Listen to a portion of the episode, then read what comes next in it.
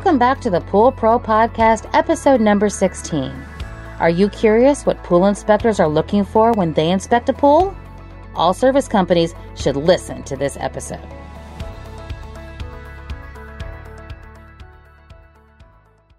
Welcome back to the Pool Pro Podcast. This is Michelle Kavanagh with co host Dave Rockwell. Hey, Dave. Nice to see you on a Saturday afternoon. I'm in very humid Vermillion, South Dakota as of right now. So I'm, not, I'm sure that Lauren, our guest today, is probably having the same issue, but you're in beautiful Southern California, Dave, which is probably the best place to be in the world as far as weather is concerned. Yes. Yep. 75 degrees and bright sunshine. It's yes. And Lauren, we're so happy to have you here. This is Lauren Broom. She's the owner of Space Coast Pool School. I have known her for a long time as a member of the NSPF team over the years. She's an NSPF now PHTA instructor. We're very excited to have you, Lauren. Thank you for coming on today. Thank you for having me today. I'm very excited to be on your podcast. Uh, wanted to for a while. I've listened to your different podcasts and they've been awesome, guys. And Thanks like Michelle, that. yeah, like Michelle said, I've known her for a long time through NSPF and P- PHTA. And uh, you said hunt her out at our local pool show down here in Florida. Yes, and, absolutely. And talking about the weather, we've got great weather here in Florida too. It's been a little rainy this week, but it's uh, it's going to get better. We we yes. go through this in the summer, so. So you just finished a CPO certification course today. So thank you for allowing us to record. Tell us a little bit about your background, Lauren. So I know you do training. Certainly, do you train all aspects of the industry in Florida? Who do you train specifically? I, I train pretty much anybody in the industry. They some people that do just residential pools uh, take the class. Um, they know that specifically in Florida, they're not required by code to have the certification. But of course, education is always an awesome thing for anybody to do uh, when they're starting a business and be able to learn about the pool chemistry, recreational water illnesses, and, and the components of a pool and, and operate it properly to keep people safe and healthy. So it doesn't yes. matter if it's a residential, commercial, public pool.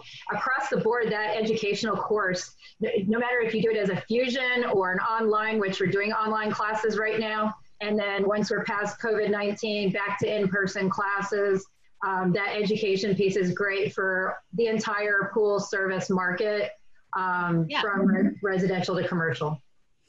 And you have an interesting background too, because don't you have a background also in maybe inspecting pools or, or training people that are inspecting pools? Can you talk a little bit about that, Lauren? I have a, experience of about 16 years with, uh, you know, what's involved with regulatory inspections for uh, public swimming pools, um, specifically in the state I'm in, which would be Florida. I'm just specialized in that code um, since I've been teaching certified pool operator courses down here. But I've also got uh, 16 years experience in those epidemiological investigations of recreational water illnesses. So, and, and I think you're probably on the CDC's team in regards to COVID 19, where it's you can't be passing the water. And I don't think the water is the concern as much as as long as it's treated properly. But I think the services are the biggest concern, or potentially, you know, inhalation and that type of thing. Correct. There's been a lot of questions about COVID 19 and public swimming pools and when they can reopen, and if they were required to close or if it was voluntary closure. And that depends on your local municipality with their executive orders. It could be down to the city, the county, the state. So specifically, you'd have to contact that specific regulatory authority. But the, the, the big guidance is social distancing, COVID 19 is about that social distancing and making sure we don't have large groups of people at the, at the pool and that we sanitize all of those um, surfaces with yeah. an EPA registered disinfectant that can kill COVID 19.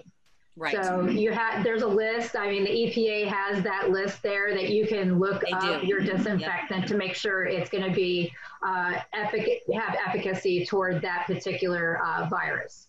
So yes. that some of the big things we tell people is like remove tables and chairs. Maybe only leave a couple out, but you really just want to uh, host to the people that are going to go there for their lap swimming or their water aerobics, and then they're going to go home because there's no place to hang out. Yeah. And that really reduces the likelihood of transmission at that point. So that's what a lot of the recommendations in general, I mean, there's a lot more detail in it, especially yeah. if you read the CDC guidelines that came out in mid May for public swimming pools specifically. Um, but if we're going to stay general, it really generally gets into surfaces. But people forget some of the surfaces, Michelle and, and David. It's bathroom door handles, bathroom any fixtures in the bathroom. It could be the gate handle going into the pool area. So they got to really make sure they're thinking about all those surfaces when they're disinfecting for COVID 19. I know that's the hot topic right now. It is the hot topic. Hey, I was going to ask you because don't you think, you know, even I was at a campground in California before I moved on from California, and the swimming pool was actually open at the campground through the entire uh, shutdown. So what they did is they made you go inside the office and you had to reserve a spot in the pool area. And they were only allowing four people at a time, and you had to space yourself in all four corners of the pool. Um, and they had the gates locked, so you couldn't get in unless they let you in. And I thought that was kind of a good system. And they actually disinfected all the chairs and everything after each round of people being in their little corners. And then the next hour, for additional people could go in and you had to leave. Then they went in and disinfected everything. I thought that was a really great way to do it. And maybe for like the HOAs and um, you know motels and things like that, if they're considering reopening or if they can, that that'd be a good way to maybe monitor it if they if they have the staff to do it, I guess. Right, and, and it depends on the state that you're in. If you're going to have some states have requirements for lifeguards at their public swimming pools, and other states uh, do not. So if there's not really an attendant, I mean, there's nothing in the Florida rule about specifically having attendants there. Um, so they they may not have the staff to be able to do that, but that is actually a very good idea, Michelle. Yeah, I thought so too. People always think of something new. They do, yes. And I was, it was nice that when, you know, because I was kind of quarantined there in my little camper in, in Orange County for a couple of months, and it was nice to be able to go to the pool to get out. So I'm hoping that they'll start opening that, you know, those, and because it's good exercise too, it's yeah. good for you. So I hope they do that. We had a, we had a lot of pools in, in Florida that were actually closed. So they did, a, a lot of them did voluntary closure. And yeah. we were getting so many calls from the residents wanting to reopen their pool. Yeah. And then, and then we had concerned pool service companies with liability, if there was going to be liability on them since they service the pool and I said, that's something that you have to think about. And so is the property. It, you know, the property owner has to think about it is liability. That's always something that's got to be in the back of their head. Yeah, that's true. If, you know, a lot of the listeners for this particular podcast are service guys, a lot of them are backyard service guys doing backyard pools. And, and, and, speaking about inspections, if their service company does do any kind of motel or HOA or, or apartment complex pool or something like that. Can you just give us just a little, you know, maybe uh, what you would expect, you know, if somebody were to come inspect their pool because of an incident or something like that, what what should they be looking out for? Is there something you can tell us about, you know, are you sh- make sure all of these things are taken care of and potentially in case an inspection happen? Can you can you comment on that, Lauren? Yeah, um, I mean, of course, the big thing is uh, making sure you're doing a visual inspection of the pool area for obvious safety hazards and that kind of thing. So, I mean, we can give some examples of like glass in the pool, glass on the pool deck. Um, the biggie, make sure your main drain cover is intact and has no holes in it. Uh, especially if it's an older pool that's on direct suction, we really need to make sure that drain cover uh, is meeting the Virginia Graeme Baker Pool and Spa Safety Act. Yep. And and and that should be one of the first things you look at when you walk into that pool area is making sure that has no holes, it's not loose. So many times you walk in and there's something wrong with that drain cover. It just comes loose. Maybe the a screw came undone, and so part of it is lifted up. So looking at that every time you're there, but checking your chemical levels every time you're there. Um, some most states will require daily testing for the any type of public pool for chlorine or pH and and you really need to be checking that because your recreational water illness outbreaks are going to be based on how you maintain your disinfectant and pH levels. Yeah, um, those are direct correlations to to that. I mean, the only exception will be cryptosporidium. Cryptosporidium is that one that takes 20 parts per million for 12.75 hours to inactivate the oocyst in the life cycle. So if you have initial case that was identified by your local regulatory authority, local health department, they're going to call that pool operator once they've done all that and they're going to make sure that they've talked to the pool operator and that they're going to follow those CDC guidelines for fecal accidents based on diarrheal incidents. And, and that if you don't follow that at that point, then you're going to be, and you get more cases that the health department finds out about, then that's where now you have that whole negligence thing that happens as a pool operator. So that that chlorine and pH, but logging your chemicals as well is a big is a biggie. Um, another big thing that people forget when they walk into that pool area is checking that gate behind you. Is it self latching and and self closing? Um, it's not in our section specifically in Florida code that that's a closure item. But when that doesn't self latch or self close properly, I believe it does fall under a Florida building code violation, and that may trigger the closure there. It's not under the enforcement section. So it may be a type A violation for Florida building code that would result in closure of the pool. But that's because what's the leading cause of death in children ages zero to four, guys? That would be drowning. Drowning. So if you've got an apartment complex and mom or dad fell asleep in a bottom apartment, and two or three year old toddlers get out of the apartment and they're able to push that gate open, curiosity draws children like that of all ages, especially zero to four, to the pool and they fall in. And we both know swim lessons isn't the only layer of protection for these children. So making sure that that gate uh, closes behind you and latches properly. So these are some of the highlights of things. Um, we could go on forever about pool Yes, inspections I hear and you. what you want to look at because it goes from the pool to the equipment area. Yes. So a lot of the people that we've talked to recently on the podcast uh, have brought up the, the issue of cryptosporidium. Um, what is your general sense? Are, are outbreaks of, of crypto on the on the uprise? Are they are they becoming more frequent? Um, I think it's more that it's being identified by our local uh, doctors' offices and labs and that kind of thing. It, it's just like we've seen an uptick in Legionella pneumophila outbreaks and that being identified. And, you know, that's not always spread by a spa or a splash pad. It can be spread by HVAC systems that are contaminated or cooling towers or anything, hot water systems that are contaminated where you got dead end plumbing. So yeah, there's an uptick, but a lot of times it has to do with testing. It's kind of like COVID 19. There's kind of that uptick, but it's also an increase in testing there. So it's the same thing with some of these other organisms. Um, there are certain years that we seem to have more outbreaks, but like specifically, and one outbreak that I have great experience with was back in 2007, and it was with a splash pad, started in a splash pad. And, you know, those are traditionally used by young children in swim diapers and not potty trained. And swim diapers, we both know, don't hold everything in completely well. So Nope. you got a spray feature that may shoot right up their, their little panty line. And it sh- if, if there's not disinfectant in there, it's not going to kill. And if they're ill with diarrhea, you know, and they've got crypto.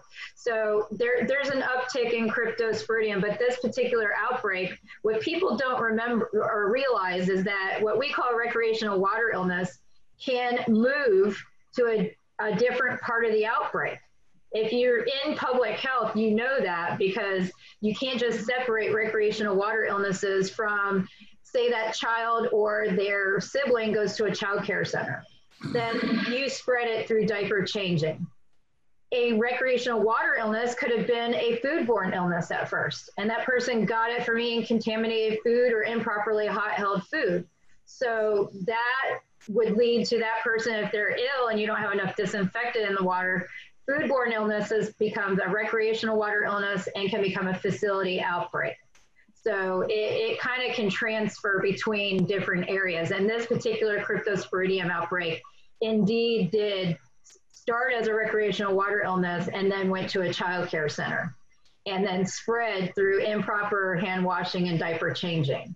So people don't realize the impact of allowing people with diarrhea to use the pool because specifically cryptosporidium, the Centers for Disease Control recommends you wait two weeks from when your symptoms end. But what pool company is going to know that?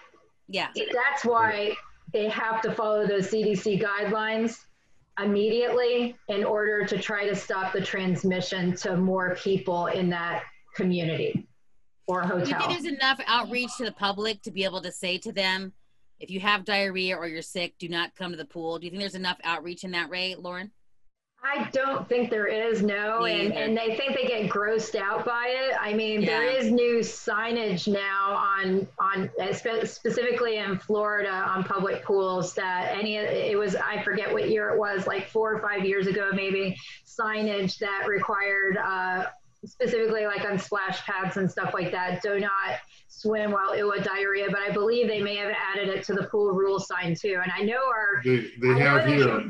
yeah, the communities don't like having that on their sign because it, the word diarrhea kind of scares people. Yeah. It's kind of gross to them. It's so not a sales tool to get people to the to the splash pad or the park. No. And I remember uh, for a while, and I was doing a, a very high end posh country club in North San Diego County um, for years, and they had quite a number of uh, fecal accidents, and I would clean it up, chlorinate the area, close the pool down, and the minute that pool was closed, the they were clamoring to to get the pool open as quickly as possible. It's like they couldn't wait to swim in a pool that had been contaminated. And I'm like, what is wrong with you people? Do you, do you know why? Most people, general public people expect their pool that's an amenity to be open 365 days a year. Yep. They don't realize the real world scenario that it's got to be closed sometimes for regular maintenance or yeah. chemical adjustments or something like that. And I wish there was more known to the public about, you know, what when they have diarrhea or when they're ill and also what expectations are. So it'd be a little bit easier for our service industry. The pool service industry gets such a hard time when they have to close that pool. I feel yeah, they them. do.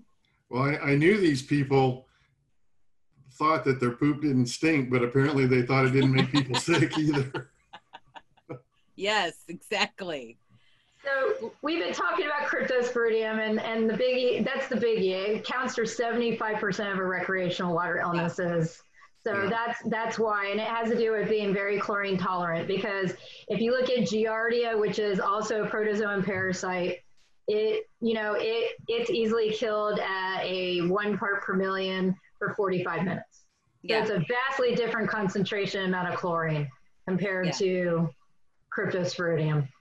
So, so given that, um, is it really time, do you think, to stop looking at chlorine as a standalone sanitizer? That maybe we do need to supplement it with UV, ozone, other things, uh, because UV inactivates crypto mm-hmm. A lot quicker. Ozone kills it almost on contact. Um, so if these were added to the repertoire, it would also take the load off the chlorine, the uh, the, the, oxidation part of it, mm-hmm. and chlorine could just work on san- being a residual sanitizer. So wouldn't we have a lot better water quality in our pools if we started yeah. doing that? Yeah, I, I, as long as it's a secondary disinfectant and you still have your primary disinfectant that you can actually test a residual so that you can actually say to a public, health department or regulatory authority, this is what my level is on my primary disinfectant, you have to have a way of proving something. With UV or or ozone, there's just not a way of doing that. But we know it works and it's a great secondary disinfectant. And I believe like uh, in Florida specifically, um, they added to the rule new splash pads after a specific year were required to have UV secondary disinfection. And that's because I believe they probably look back at the numbers uh, on outbreaks and probably determined that that's probably where we see a lot of our outbreaks. Because you have a lot of children that are not of uh, toilet trained age at, at that point. I mean, there's a lot of three to four year olds that are still not potty trained. So if they're still going to that splash pad, um, you know, a common name, you know, that we like to give that people don't like to hear, but we like to call them baby bidets. Yes. Right. Good point. Little, That's a good point, Lauren. They put their little butt up there, and then they like to drink. They like to drink the water too. I, I, I, I have a picture of a child. I took the name off of it, and it was in the local paper for a splash pad. And it even said in the caption, this child was going to drink the was drinking the water in the splash pad. And mom and dad don't know it's recirculated water, and it's got to be treated just like a swimming pool or a spa. So there's not a lot of good knowledge with splash pads, yeah. but I don't think that a lot of our service people deal with splash pads. They deal more with um, yes. spas and pools. Yeah. And so, and crypto is very easy to spread through pool or spa water if it's not chlorinated properly.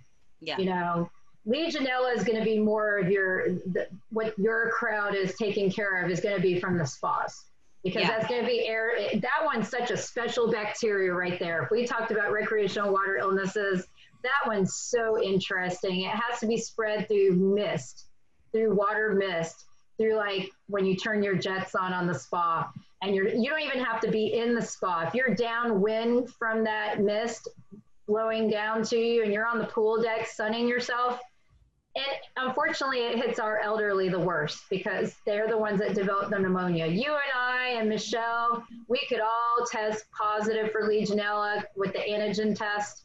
It's like a urine antigen test, but we probably been exposed to it, but we didn't become symptomatic. Yeah. So it hits our elderly very hard with that pneumonia because they will develop the symptoms of Legionnaire's disease or Pontiac disease what do you think as far as Dave, you know, as far as these backyard guys that are they don't I don't think they think about recreation, you know, that's not recreational. What do you think they don't think they think about the illnesses in the backyard as much as obviously people that are doing light commercial um, or commercial pools. Do you think that service guys in the backyard maybe don't think about these kinds of things being passed in the backyard as much as they should? And, and what do you what do you how do you speak to that?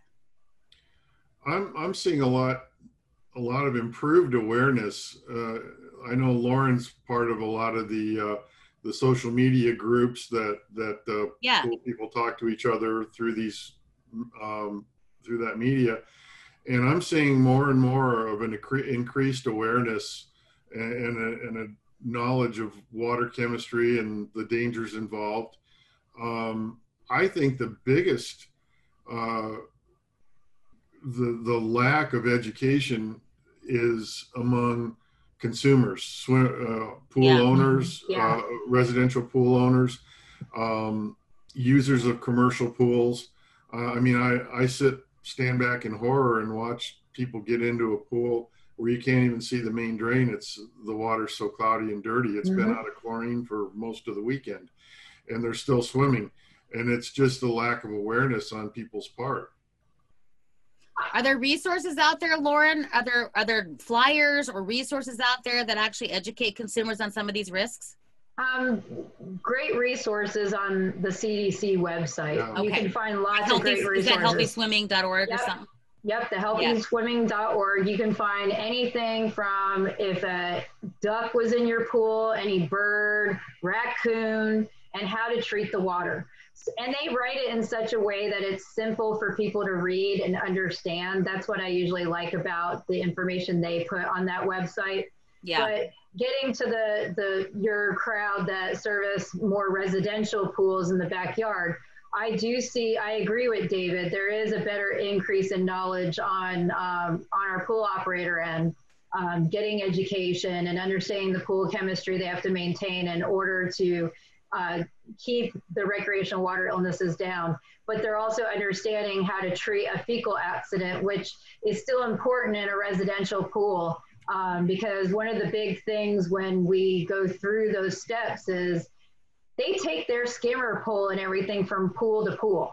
So if they use that to clean up a poo, that they found in one residential pool and they don't throw that pole or that skimmer or whatever vacuum line whatever they're using into that pool at the same concentration of chlorine you're just going to be transferring potentially a recreational water illness from one residential private pool to another as they service how many in a day So I know that a lot of that is geared more toward commercial sometimes, but it really is important for the residential market as well. I really do think that because even though these people don't know each other, one person could potentially get 20 pools that day sick and the people that use them. So yeah. it's still, it, it could still turn into an outbreak. It just will be scattered based on their service area at that point for that particular day. And talk about the liability you'd have to worry about if, if that mm-hmm. ever became known that, yes. that it was your route that everybody on your route got sick. So again, the education piece really comes in, you know, that either the surf, any of those pool operator courses. I, I mean, yeah. I teach the, CP, the CPO, but there's lots of pool operator courses that your regulatory authorities approve, you know, yeah. so as long as they're trying to get some type of education so that they know what they're doing. Yeah. Are there any new, is there any new, new technology, Lauren, in regards to um, testing uh, for those kinds of things in the water. There was a gentleman I was talking to in Texas, and I can't even I can't divulge the company or all that information because it's still in the works. But they're going to have a test that you can actually take around to your house. You can you can swab areas of your house. It'll test for crypto surfaces on the pool and like it's a new technology where you're able to actually swab for crypto and within 15 minutes you can get a re- result what do you think about that some sometimes when they're quick, you might get a fall. It's kind of like yeah. the, the test that we're getting now for COVID 19. Sometimes the quicker it is doesn't mean it's always the better result. You yeah. can get false readings and stuff like that. So, you know, generally, if we feel like a regulatory authority may feel that they want to test the water, they usually do that test where they're going to probably be growing some type of culture in a lab or doing something yeah. that's going to be more lengthy, but it's going to be a lot more um, accurate at that point.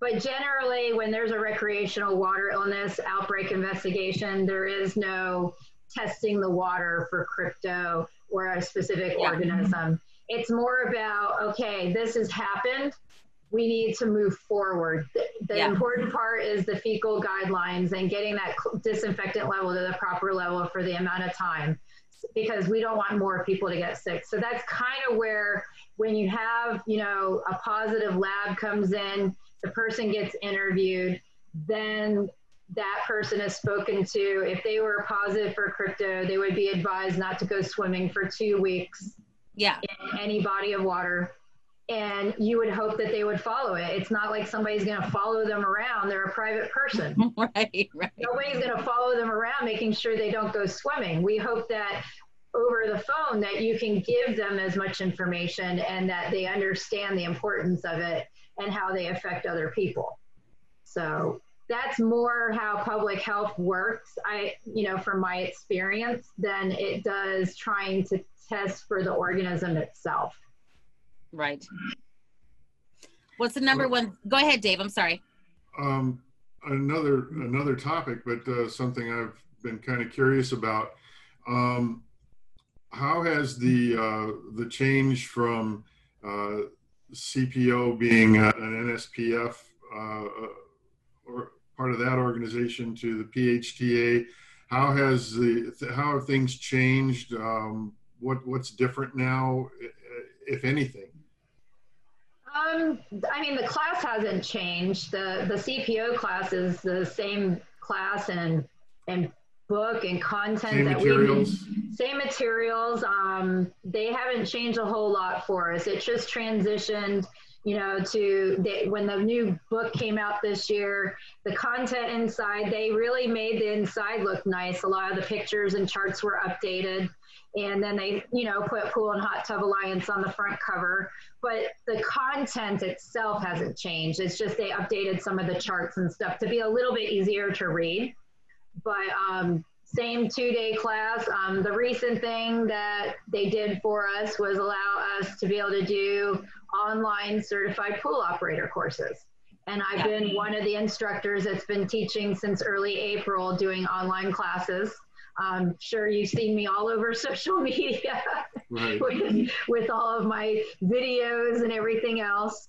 um, people seem to really love those videos. They tell me, um, "Did you make?" They ask me, "Did you make them?" And I go, "No, actually, somebody that lives here in the little town that I live in made it, and she it's not even her full time job, you know." Yeah. Uh, sometimes the the small people you find to do stuff for you, you know, is really nice. But that was a really nice thing that they did for us because we didn't know how long we were going to be able to t- not teach in person classes. Yeah. And with social distancing and the group size, um, you really couldn't ho- have a class in person. So, safety wise, doing it this way. So, the big thing for them is they had to move the paper CPO test to an online test platform where it was secure when where the, the instructor still had control over who got in who took it and then we proctored. And most of us have been using the Zoom platform like you guys use for your podcast. But you know, there's different platforms that a couple others have used. So it's it's using that online platform. Um, specifically, Florida has a different um, company proctor the test. So all the other states, we proctor that test ourselves, and then the the health department in Florida had those specific instructions when they were going to approve the online CPO class. So there's a lengthy steps that we have to do to make sure that our, our pool operators certification will be valid. Yeah. In, in the state of Florida. So, but they've worked through all of that and there's ups and downs because it had to move so quickly. So they moved that very quickly. And so, you know, there's some oopses and some, you know, people make errors and, and that's, we're all humans, so that happens.